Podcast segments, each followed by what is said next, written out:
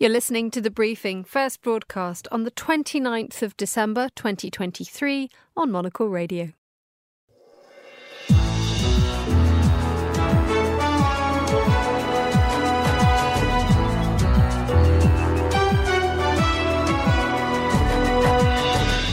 Hello and welcome to the briefing, coming to you live from Studio One here at Midori House in London. I'm Emma Nelson, and a very warm welcome to today's programme.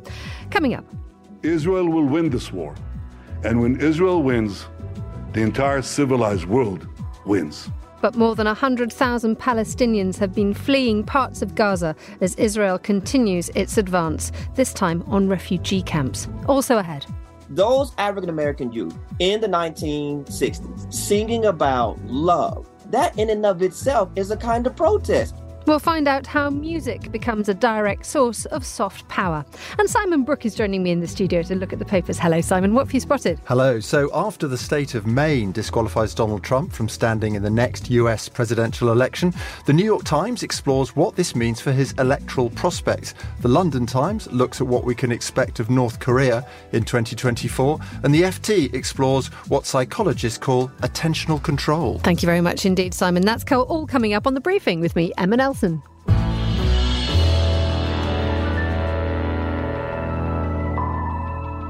Around 150,000 Palestinians are on the move as Israel pushes ahead with its military operations in central Gaza. Israel's prime targets are refugee camps, what it calls a new battle zone. Well, as the Israeli campaign continues, domestic troubles are resurfacing for the country's Prime Minister Benjamin Netanyahu.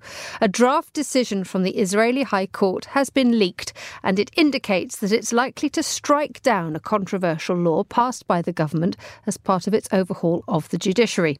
Well, to discuss both stories, I'm joined now by Paul Rogers, Open Democracy's international security expert and Emeritus Professor of Peace Studies at Bradford University. And also joining us on the line is Hannah McCarthy, a journalist who's been covering the war from Jerusalem since it began. A very warm welcome to you both.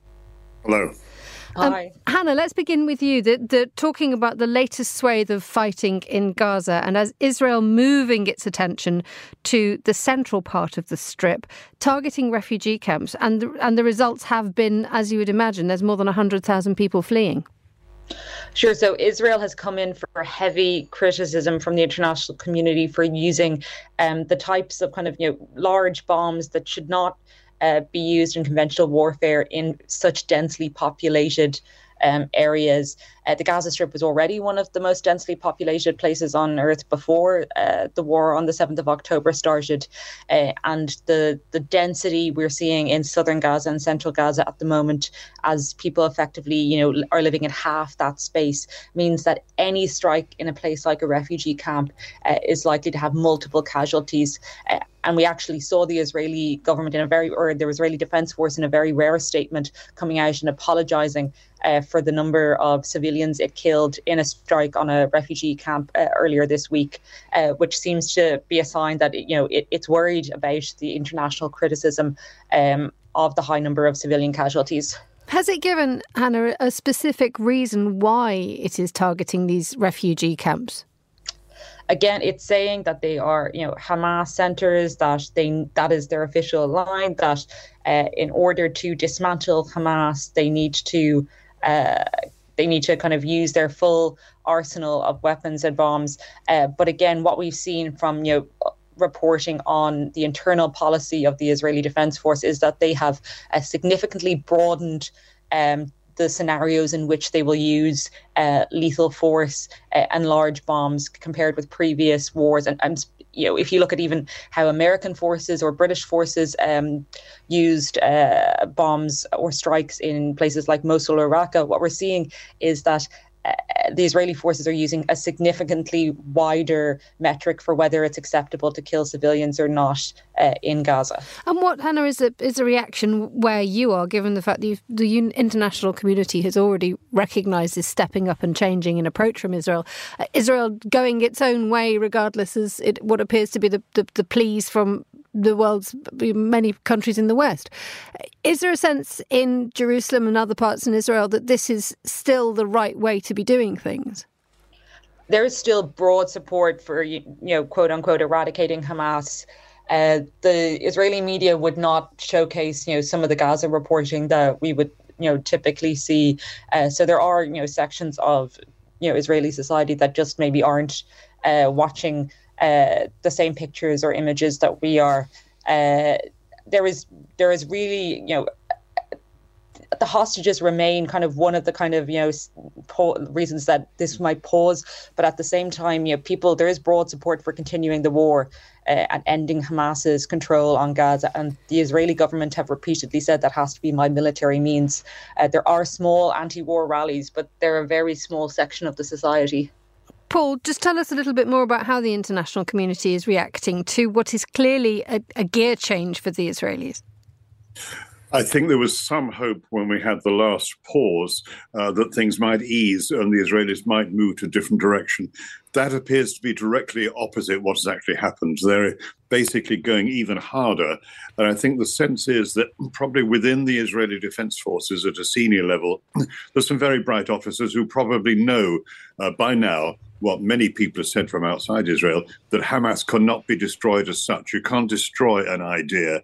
And if anything, the current result is probably to produce more and more people who will support Hamas or its successor in the long term. And this is why I think what they're trying to do now uh, on the Israeli side is to get as much damage done to Hamas as quickly as they can while they can because, as you say, the issue really is one of how the international community, I know it's a very broad term, but how that reacts. And what you're seeing, I mean, very worryingly, of course, is a big increase in anti Semitism in many countries. But beyond that, there seems to be a very wide concern um, not in the countries you would, I mean, it's happening in the countries you would expect across the Middle East and across much of the global south, but it's happening in countries which otherwise are pretty closely allied to Israel. And you're seeing it very much in Britain. There are major demonstrations, not many of them reported, in towns and cities across the country every weekend and sometimes during the week. And that is persisting. And as far as the United States is concerned, it's the only country that really has a major say in what Israel does. It could pull the plug. I mean, so many of the weapons that are being used are coming directly from stores already in Israel that are part of uh, the United States' strategic weapons pile, uh, stockpile, which they have overseas. So the Americans have the means to actually bring the war to an end, or probably at least uh, pretty quickly, but they're not doing it partly for reasons of internal politics. So we're stuck where we are with a stalemate, probably made more difficult for Netanyahu by this court decision, but also by the possibility of some sort of uh, negotiating offer being formulated in Cairo and Doha. We'll have to see very much over the next 48 hours whether that develops and whether it has any impact in the United States and possibly, just possibly, even in Israel as well. Well, we'll talk about the Cairo um, issue in a moment because it is it is obviously something that you see the international community trying to step up and say, look, we have to stop what is going on. But Hannah, if I can turn to you about to talk about this draft uh, leak from the Israeli High Court, which is indicating it's it's going to strike down the the uh, reasonableness law passed by the Israeli government. Um, as part of the overhaul of the judiciary. This has been a perpetual problem for Benjamin Netanyahu, hasn't it? A, a, law which, to all intents and purposes, appeases the far right, uh, makes the judiciary a little bit more as, as toothless as, as, as possible, um, and was a huge problem for the Israeli government before the conflict with Hamas began. Sure, I, I, attended several of the, the protests in Tel Aviv and Jerusalem earlier in the year before the war began, and it they attracted a huge broad section of Israeli society. Uh, you know, it was not a, a left wing movement; it was a, a, movement that united you know cross sections of society against the government, uh, who effectively wanted to. Um, uh, retract the ability for the judiciary to review uh, laws uh, on a reasonableness um, criteria. So this is a kind of common uh, judicial review is common in many democracies uh, and for many Israelis, particularly because there is no con- written constitution uh, in Israel. They viewed this as a threat to you know Israeli democracy uh, and something they viewed as very important. Uh, so the fact that this has been like you know Israel, Israel is a very leaky society. This these things kind of happen, and, and I almost wonder if this was expected by the judiciary, who I'm sure have come under significant pressure um, over this decision. Uh, the government had passed the legislation that would curb the judiciary's power, but then the Supreme Court themselves had to basically rule on uh, the law, which is, you know, obviously a, a very uh, high pressure situation for the judiciary to find themselves in. Uh, so what we hear from the draft that was leaked, uh, which was kind of discussed on an Israeli broadcaster uh, on Wednesday night, is that there is a one judge majority ruling uh, against this legislation. Uh, so they're effect- effectively ruling against Netanyahu's government uh, in a wartime. So, you know, we're getting lots of rhetoric from uh, the right wing members of his coalition that, you know, the judiciary should, you know, reinforce the uni- unity that Israel needs now. And this is not a time for division.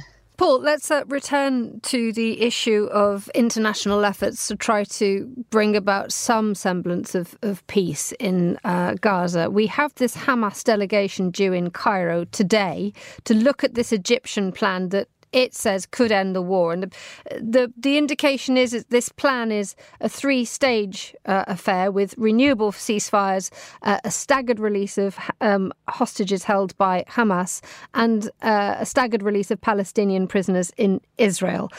How much is this like? How much? How has this has this plan got legs? It may have. That will depend very much, I'm afraid, on the United States reaction to it. Um, one or two of the indications on the wires is that there are, is an American involvement. What level that is is very difficult to say.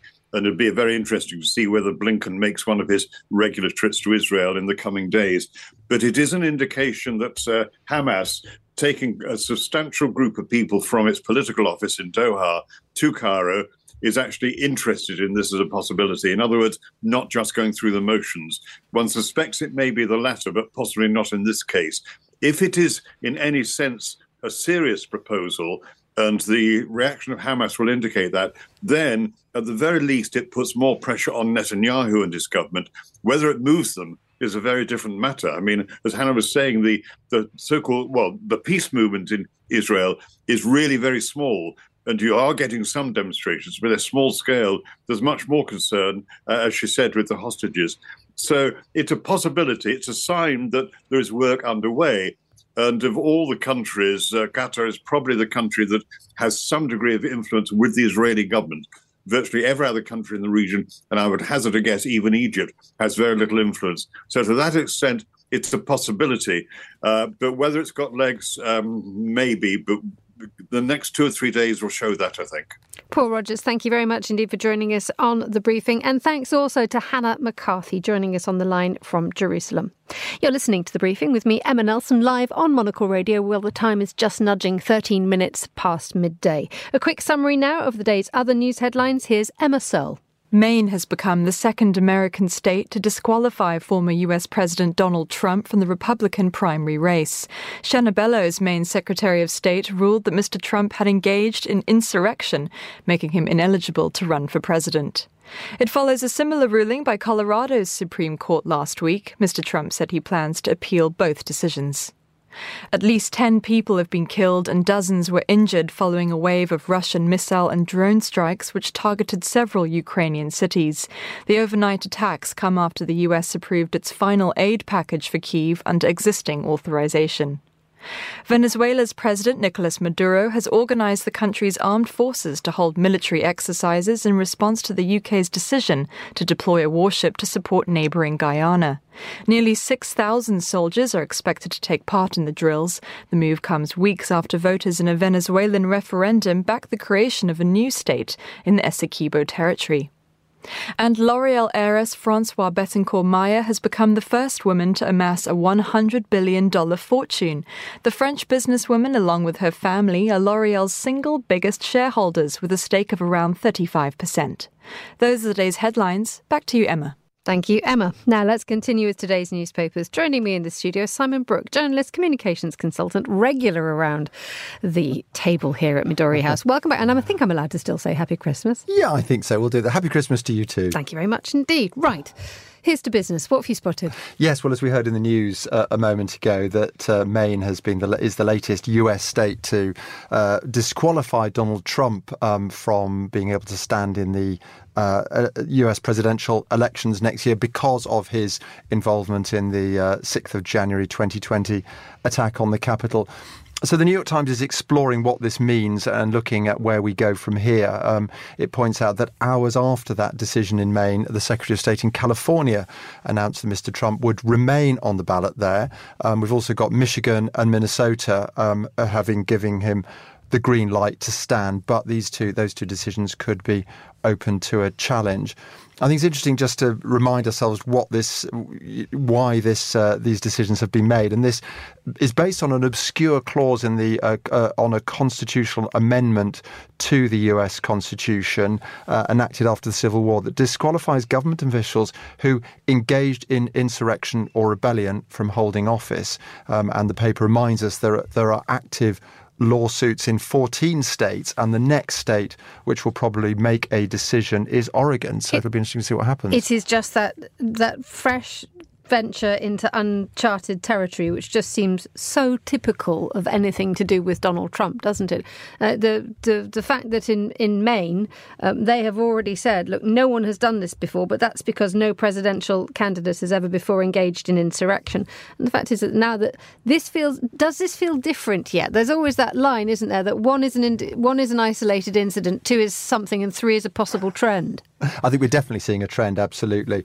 Interestingly, the New York Times remind, uh, reports that on uh, that on Wednesday, the Colorado uh, Republican Party has said that it asked the Supreme Court to hear an appeal on the uh, Colorado decision. And I think this is interesting because there's a, a, sort of a waiting game just to see when and if or uh, the Supreme Court will get involved in this issue. And as you say, this is another first that we're seeing thanks to Donald Trump. Um, any kind of involvement by the Supreme Court would ratchet up the whole issue um, and and uh, ask prompt all kinds of other questions. There's also things about timing, how long it would take for a, a complete review by the uh, U.S. Supreme Court and a decision to be made.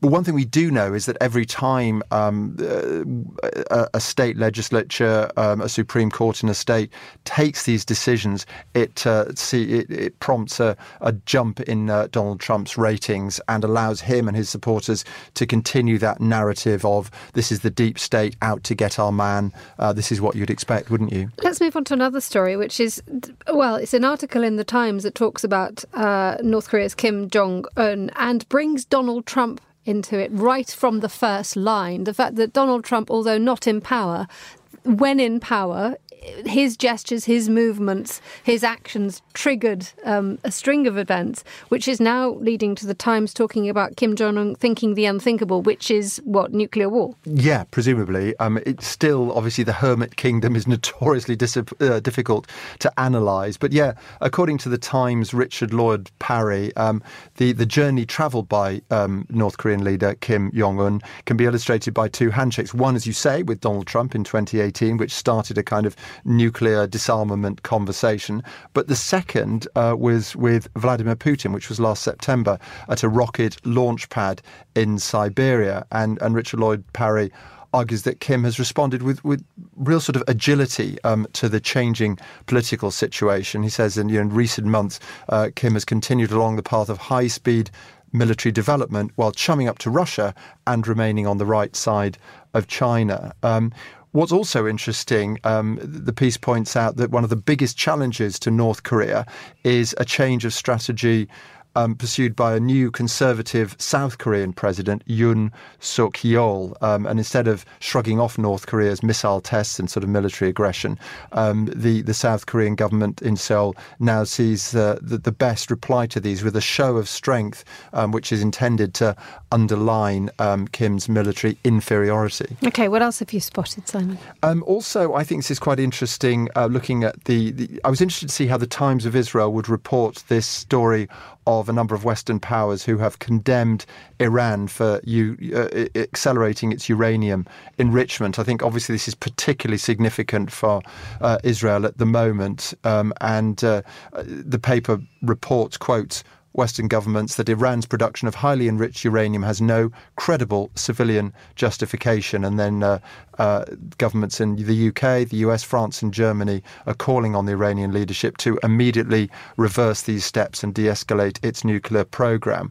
Um, the paper, The Times of Israel, quotes Iran's top nuclear official, Mohammad Eslami, saying, We have done nothing new and our activity is according to the regulations. Well, it might be, but given the sort of heightened political military situation in the Middle East, this is particularly important. And also the fact that, that this is such a huge change. Again, back to Donald Trump. Yeah. His withdrawal of the United States from the, the, the, Israel, the, Israel, the Iranian um, nuclear deal precipitated this, this sort of wild deviation. And in Iran now seems totally committed to, to uranium enrichment. It does, absolutely. I mean, I think also the question is I mean, one perhaps a little bit of good news we might hang on to here is that people were expecting of expecting Iran and its proxies Hezbollah to be more active on behalf of Hamas, but uh, you know, in this war. But it does seem that the Iranians have taken a step back. Perhaps they have looked over the the precipice and just thought, actually, getting involved here could be serious for us as as uh,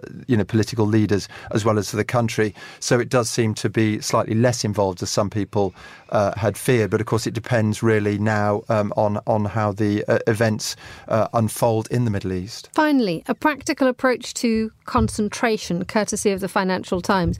The one time I actually did sit down and properly give it some attention because it might be useful. It might absolutely. So yeah, attentional control is what psychologists call it, and this according to um, uh, Grace Lordan, who is author of the Big, uh, sorry, Think Big, an associate professor the, the, at the LSE and founding director of the Inclusion Initiative. And this is the art of challenging your mental resources fully into specific tasks. Like a lot of us, I think, my attention span is just I mean, it's just like to sorry, where was it? What was I saying? I anyway, no there idea. you go. Exactly.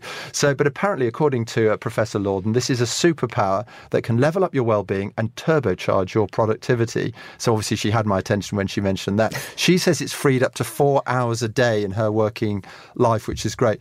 Uh, one What's that, the secret, Simon? My attention's not going to last long enough. I was going to say I've already forgotten what I was saying, but apparently, one thing you can do um, is to ask with, with, before you allocate one neuron of attention to any task. You've got to ask two questions do you care about the outcome and can you control the outcome?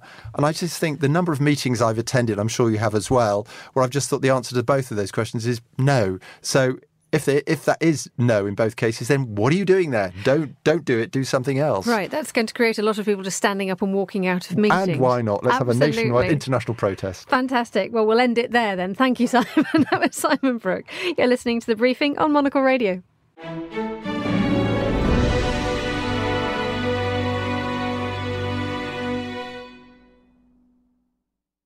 Now, as we edge closer to the new year, let's take a closer look at what the fashion world has in store for us in 2024. I'm joined in the studio by Monocle's fashion editor, Natalie Theodosi. Natalie, a very warm welcome to you. Looking ahead into your fashion crystal ball, what are we going to be falling in love with in 2024?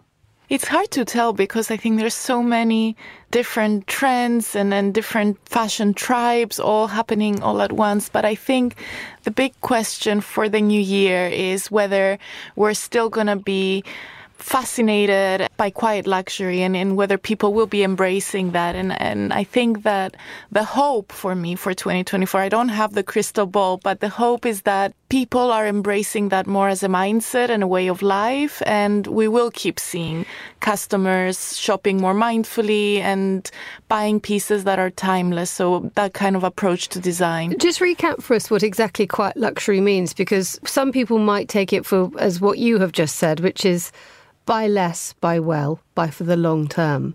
But others just say it's a more understated way of splurging.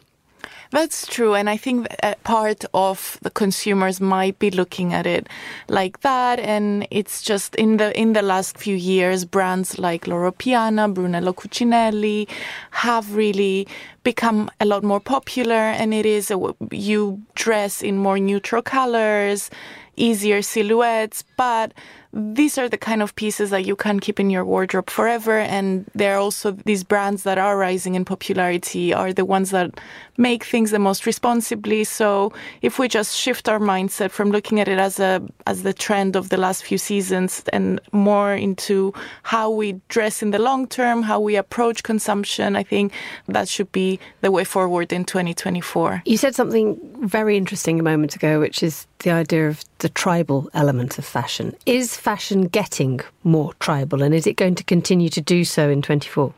I don't think it's getting more tribal. I think even in the past, I mean, you were just telling me that you saw a mod on, on a motorbike uh, coming into the office. And I think in the past, we, we had those tribes. We could see them much more. I think now it's playing out in a smaller more niche level, but they do exist. And, and youth culture is always evolving. It's present. Maybe it's happening more online at the moment, but it, it is there. And I think there's people, especially the ones that are really getting into vintage clothing and rediscovering clothes from the past and, and past decades that are making their own kind of modern tribes. And it's interesting when you talk about tribal and you look at someone like a mod that you mentioned, they have different clothes from different brands, yet they have a look. If we are to look at a more tribal approach in 2024, are we going to look at people who are ferociously loyal to Vuitton, to Gucci, to Moschino, or, or people will belong to a certain brand tribe? Think that's a great point, and we are seeing brand tribes, especially as these brands, the, the mega brands that you mentioned, have reached such scale, such global scale, and there are people that are extremely loyal. They fly around the world to attend their events. They buy every single new launch and, and they chase those pieces. They have personal shoppers around the world sourcing it for them. So that is a, t- a type of tribe, a very modern type of, of fashion tribe that is centered around following a brand, its creative director, and collecting everything that they do. And now that brands are also opening hotels and hosting events and partnering with chefs, there's also these new ways to engage with them. I think there are a couple of uh, brands that could do with chasing some creative directors as well. Because what I mentioned, Vuitton, Gucci, McQueen, they're all in need of a leader in 24, aren't they? Exactly. A lot of houses have either just recently appointed new creative directors or they're in the chase for new leaders. Gucci, Louis Vuitton, Tom Ford have all just debuted uh, collections by new creative directors and really different chapters, very completely different aesthetics. And especially in the case of Gucci, for example, Louis Vuitton uh, really turned a new chapter by bringing on Pharrell to lead its menswear division. So in the new year, we're gonna really see these houses and their new strategies take shape.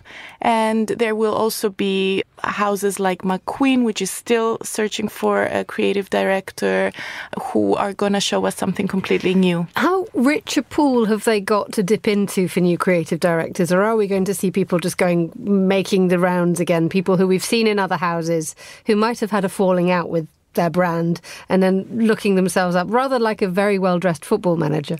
It's interesting. I think a lot of it is exactly, it happens exactly how you've described it. And when you go to fashion weeks and attend fashion shows, there's always, people are always speaking about who's going where, what are the changes that are happening. And it's the same pool of talent but an important conversation that started this year, and I think it's going to be even more important and, and, even more pertinent next year, is that we need to broaden the, the talent pool. We need more female designers, for example. There, there was a lot being said about caring only hiring male creative directors and about yeah looking a little bit outside the box for, for leaders of these brands? Uh, one leader, and we've talked about Tribe as well, is uh, Phoebe Philo. I mean, the, the Philophiles had a lovely time in 2023. They got her first solo collection sold out in seconds online, despite the price tag that made everybody's jaws drop. Where does she go next year, having actually consolidated a position after what, six, seven years silence after her departure from Celine? Finally, yes, we, we've seen her, her launch after so many years of, of waiting for it. And I think 2024 will be the year that we finally see Phoebe Philo designs on the streets and how her biz- new business model is going to play out because it's interesting how she launched. She is very in the background, unlike a lot of her colleagues. She didn't even show up in uh, the press appointments that she was doing. Uh, you, you, the journalist could just go into her showroom in West London and look at the clothes, but she's completely absent. You haven't really heard her perspective, and the way the clothes are being launched are in small drops online every couple of weeks, every couple of months. There's no set schedule, so it will be interesting to see how that continues and how it evolves, and if that interest and that momentum will sustain throughout the next year. I'll have to leave it there. Natalie Theodosi, thank you so much for joining me in the studio and the happiest of New Year's to you. You're listening to the briefing on Monocle Radio.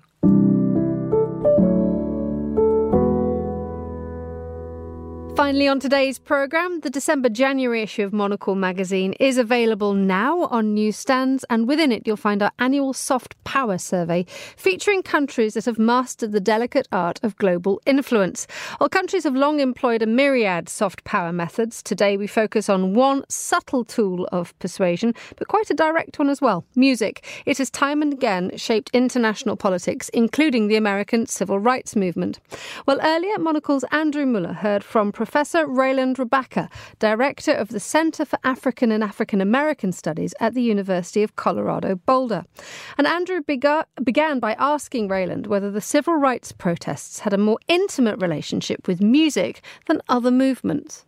The civil rights movement is unique in that at least in my in my book civil rights music i argued that it had four soundtracks gospel music is a major soundtrack Freedom Song, a major soundtrack. So those are two secular soundtracks for the civil rights movement. It was a profoundly religious movement, if you will, but it also was open to folks that were so-called irreligious. And that's when we get to rhythm and blues, what we call R&B, and also, wait for it, Andrew, rock and roll. Yes, I argue that rock and roll began as an African American, if you will, form of music. And in fact, if you look at the first decade of rock and roll between 1954 and 1964, before what American musicologists call the British invasion in 1964, you're going to see rock and roll in the United States of America is incredibly dominated, if you will, by African Americans. Some of the most iconic being folks like Chuck Berry,